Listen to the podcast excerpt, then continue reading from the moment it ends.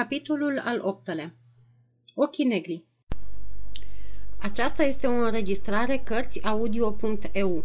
Pentru mai multe informații sau dacă dorești să te oferi voluntar, vizitează www.cărțiaudio.eu. Toate înregistrările Cărțiaudio.eu sunt de domeniu public. Colegiul era de-a compostiu. A plecat toată lumea.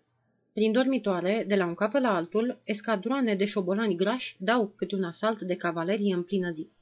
Trusele de scris se usucă prin bănci. Sub copacii din curte, diviziile vrăbiilor sunt în sărbătoare. Doamnele acestea și-au invitat toate prietenele din oraș, de la episcopie, de la subprefectură și, de dimineața până seara, cilipesc asurzitor. Din camera sa, de la mansardă, piciul le ascultă în timp ce lucrează. De milă l-au lăsat să stea în internat pe durata vacanței. El profită de asta ca să studieze cu râvnă filozofii greci. Numai că în cameră e prea cald și tavanul e prea jos. Te sufoci înăuntru. Perestrele n-au obloane. Soarele pătrunde ca o torță și incendiază totul. Crapă încuiala de pe grinzi, se coșcovește. Muștele mari, moleșite de căldură, dorm lipite de geamuri. El, piciul, face mari eforturi ca să nu adoarmă. Capul îi e greu ca de plumb. Îi cad pleoapele. Muncește, Daniele Iset. Trebuie să reclădești casa părintească. Dar nu, nu poate. Literele cărții îi joacă în fața ochilor. Apoi se învârtesc și cartea și masa, apoi toată camera. Ca să-și alunge această str- stranie somnolență, piciul se ridică și face câțiva pași. Ajuns în fața ușii, se clatină și cade la pământ grămadă, fulgerat de somn. Afară vrăbiile cilipesc. Greierii cântă în neștire, paltinii, albi de praf, se scorojesc la soare, întinzând din miile lor de brațe. Piciul are un vis nemaipomenit. I se pare că la ușa camerei sale ciocăne cineva și cu o voce puternică îl strigă pe nume. Daniel! Daniel! Recunoaște vocea. Pe același ton striga altădată, Jacques, ești un măgar! Bătăile din ușă se întețesc. Daniel, băiatule, sunt eu, tatăl tău. Deschide repede. Oh, îngrozitor coșmar. Piciul vrea să răspundă, să deschidă. Se sprijină într-un cot, dar capul îi este prea greu, cade din nou și își pierde cunoștința. Când își revine, piciul e mirat să vadă că se află într-un pat foarte alb, înconjurat de perdele bogate, albastre, care fac umbră jur împrejur. Lumina e blândă, camera liniștită. Niciun alt zgomot în afară de ticăitul unui ceas și clincătul unei lingurițe într-o cană de porțelan. Piciul nu știe unde se află, dar se simte foarte bine. Perdelele se dau puțin la o parte. Domnul Eiset, tatăl, cu o ceașcă în mână, se apleacă spre el cu un zâmbet larg și cu ochii plini de lacrimi. Piciul crede că visează în continuare. Tu ești tată? Chiar tu? Da, Daniel, da, dragul meu copil, eu sunt. Unde mă aflu? La infirmerie. De opt zile. Acum te-ai făcut bine, dar ai fost foarte bolnav. Dar tu, tată, cum te ești aici? Mai îmbrățișează-mă odată. Oh, ia te uită, văzându-te, mi se pare că încă visez. Domnul Eise, tatăl, îl îmbrățișează. Hai, înveselește-te, fii cu minte. Doctorul nu-ți dă voie să vorbești. Și, ca să-l împiedice să vorbească, vorbește tatăl tot timpul. Închipuieți că acum opt zile compania vinicolă m-a trimis să fac o călătorie în Seven. Îți dai seama cât am fost de fericit. Un prilej de a-l vedea pe Daniel al meu. Sosesc la colegiu. Strig, caut. Nici o urmă de Daniel. Cer să fiu condus în camera ta. Cheia era pe dinăuntru. Bat la ușă, nimeni. Poc. Deschid ușa cu o lovitură de picior și te găsesc acolo cu o febră foarte mare. Ah, bietul meu copil, cât ai fost de bolnav! Cinci zile de delir. N-am plecat de lângă tine niciun minut. Băteai câmpii tot timpul, vorbeai tot timpul de reconstruirea casei. Care casă? Ea spune. Strigai, fără chei, scoateți cheile din ușă.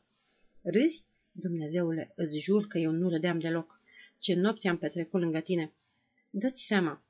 Domnul Vio, domnul Vio era, nu? Voia să mă împiedice să dorm în colegiu. Invoca regulamentul. Ei bine, da, regulamentul. Cunosc eu regulamentul lui?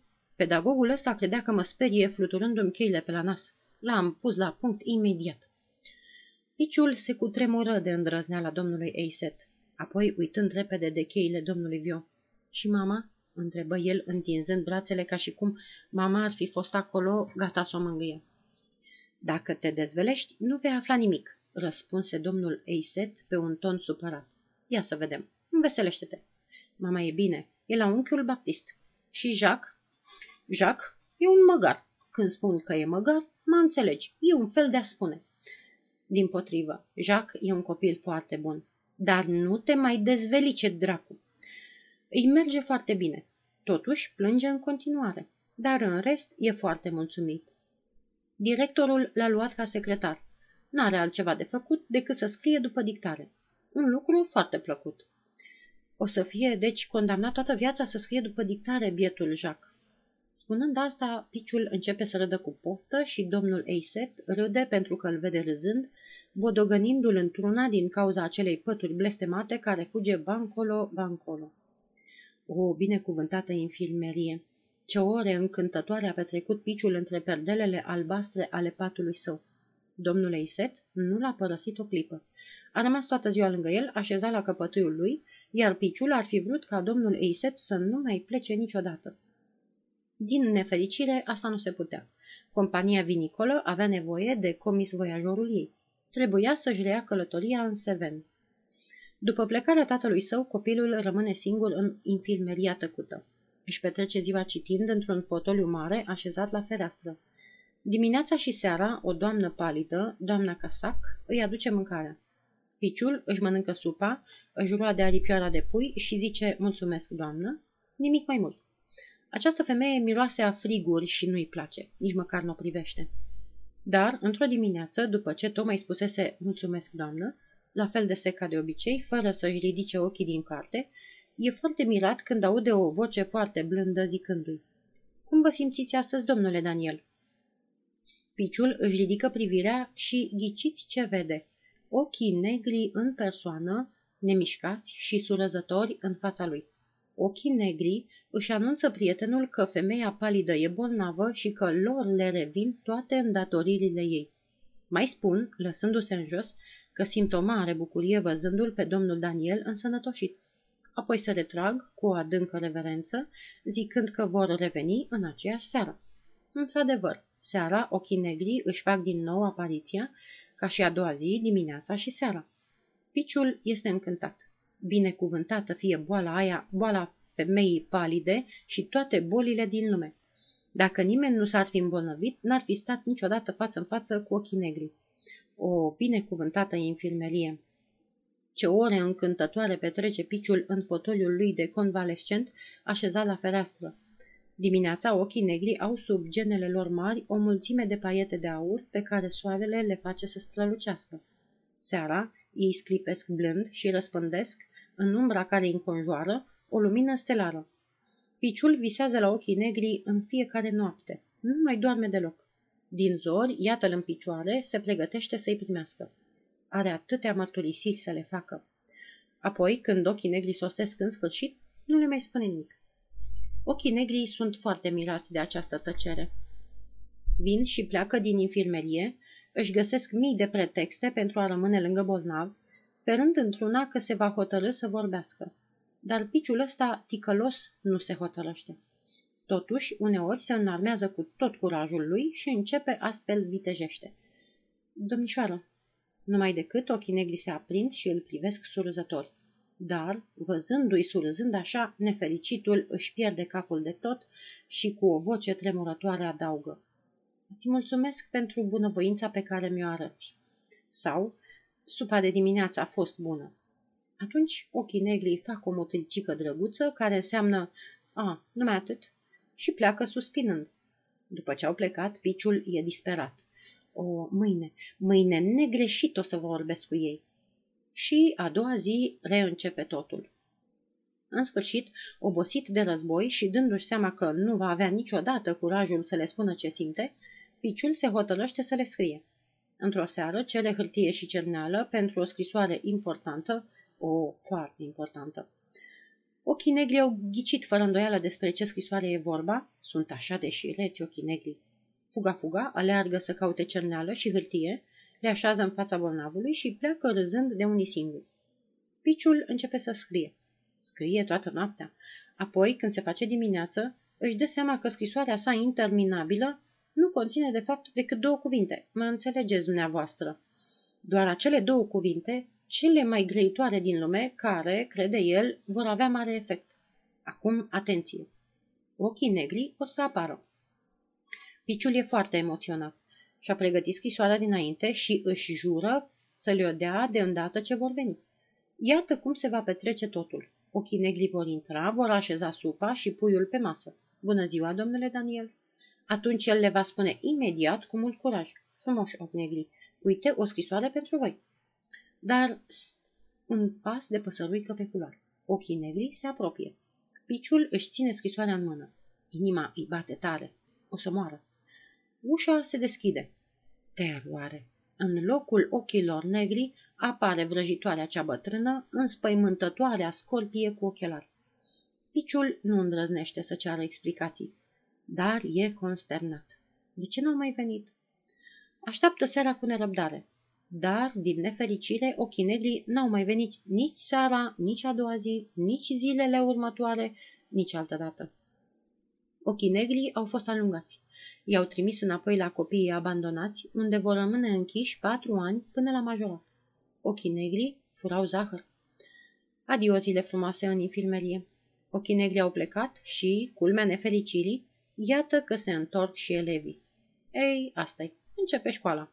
Oh, ce scurtă a fost vacanța asta! Pentru prima dată după șase săptămâni, piciul coborâ în curte, palid, slab, mai pici ca niciodată. Colegiul se trezește la viață. Este curat din cap până în picioare. Coridoarele și roiesc de apă. Ca întotdeauna cheile domnului Vio se agită sălbatic. Îngrozitor mai și domnul Vio a profitat de vacanță ca să adauge câteva articole în regulament și câteva chei la legătură. Piciul n-are decât să se poarte bine. În fiecare zi sosesc elevi. Clic, clac. În fața ușii se văd din nou trăsurile și cupeurile de la împărțirea premiilor. Câțiva dintre cei vechi lipsesc de la apel, însă îi înlocuiesc alții noi. Se face din nou împărțirea pe clase. Anul ăsta, ca și anul trecut, piciul va fi la clasa celor mijlocii. Bietul pedagog tremură deja. Dar, la urma urmei, cine știe? Poate copiii vor fi mai puțin răi ca anul trecut. În dimineața primei zile de școală, la capelă e mare sărbătoare. E slujba Sfântului Duh. Veni Creator Spiritus. Iată-l pe domnul director cu frumoasa lui haină neagră și cu distințiile de argint la butonieră. În spatele lui se află statul major al profesorilor în togă de ceremonie.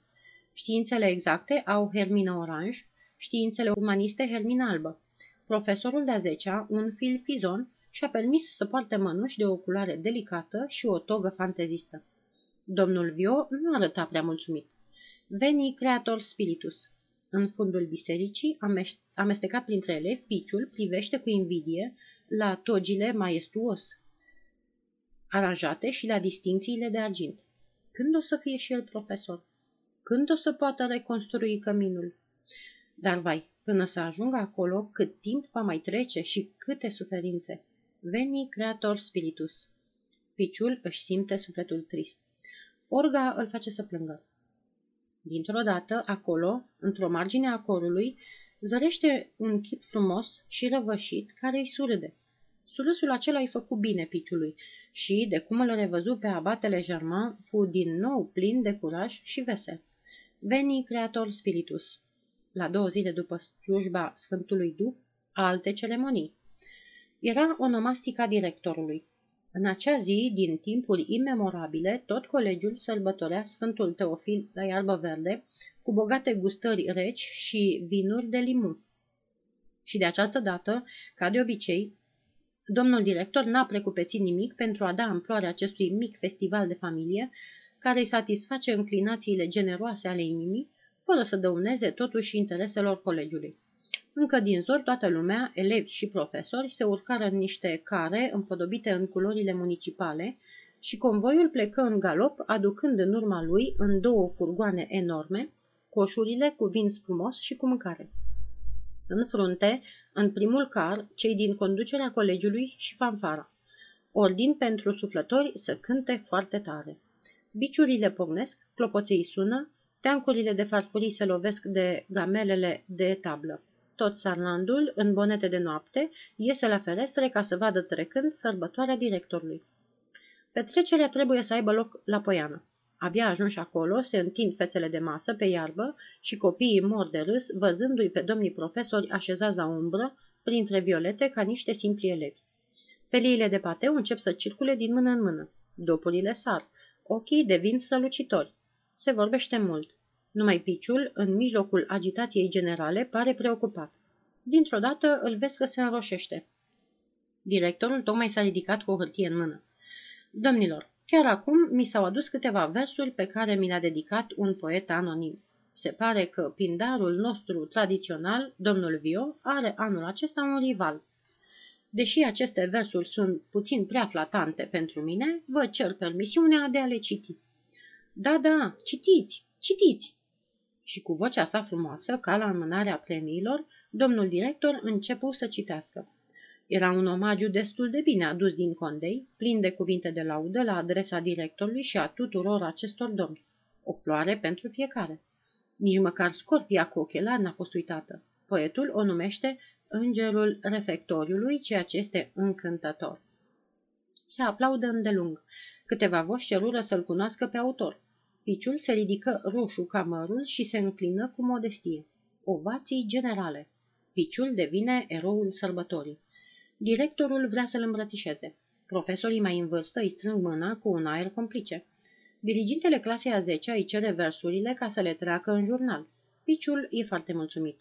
Toată admirația asta îi se urcă la cap cu tăria vinului de limon.